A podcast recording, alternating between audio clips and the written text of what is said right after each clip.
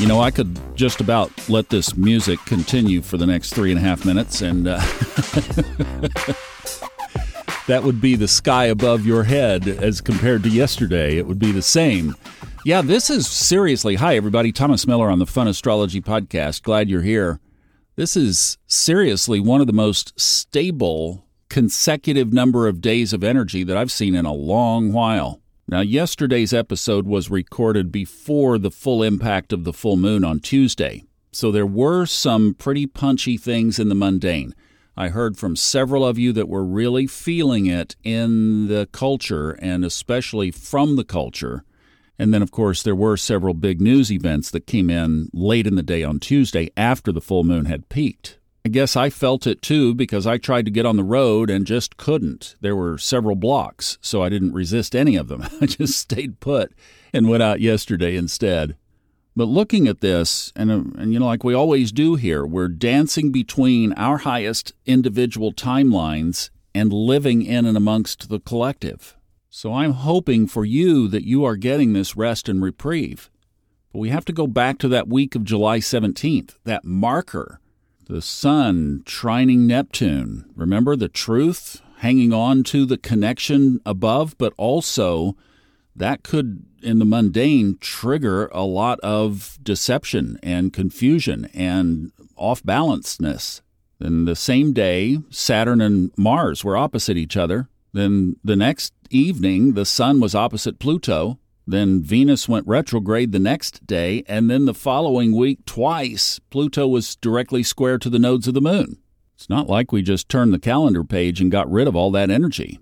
Now, here's the kind of cool thing. Let's throw this on the table that the aspects, remember, I said that next week is also going to be almost equally light?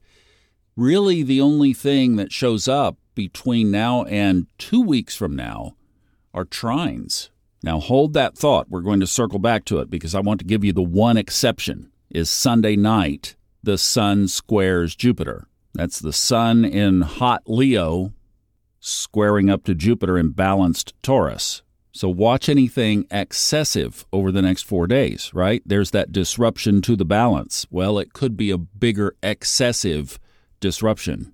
Diffuse and delay. That would be your tactic on that one, right? Just kick it into next week. Not every text and email and phone call has to be answered. But coming up next week, we have Mercury trining Jupiter, the Sun trining Chiron, and the Sun conjoining Venus in retrograde. And then the following week of the 14th, and I was saying things pick up, but they pick up with trines.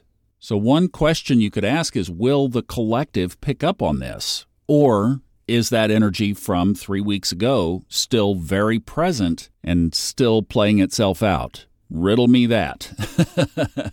now let's talk about the moon. The moon enters Aries tomorrow night late. It's in Pisces today and tomorrow, so that's great. And when it entered Pisces, it sextiled Pluto, so that's great. Couple of power days spiritually there. But watch when it moves into Aries. So this will be for most of us Saturday and Sunday. Heads up through the weekend because when the moon enters Aries, that one is a square to Pluto and certainly is one you could feel as well. So, this is four, five, six days here of you know who your spiritual A team friends are, right? You know who your team is, you know who your club is. And if you need some folks to help support you, please come over and take a look at either our Discord channel or our Facebook group, and the link to both of those are at the top of the funastrology.com website. Lots of great like minded folks in there that you can connect with. We'd love to have you but you need to know who your spiritual team is and then give a lot of space to the folks that are not. Because speaking of knots, their stomachs might be in a bit of knots right now, and they could look to you for steady guidance and support as you're just sitting over there chilling out, going, Three weeks of trines? Oh, yeah, baby. Don't you love surfing this stuff? It is so fun. When you know what's going on, you can play with it. All right. So enjoy playing over the weekend. It'll be fun. You guys have a good one. I'll see you back on Monday. We'll be on Level Up Sunday night from the road. So that'll be cool too. All right. You guys have a good one. Love you. Bye bye.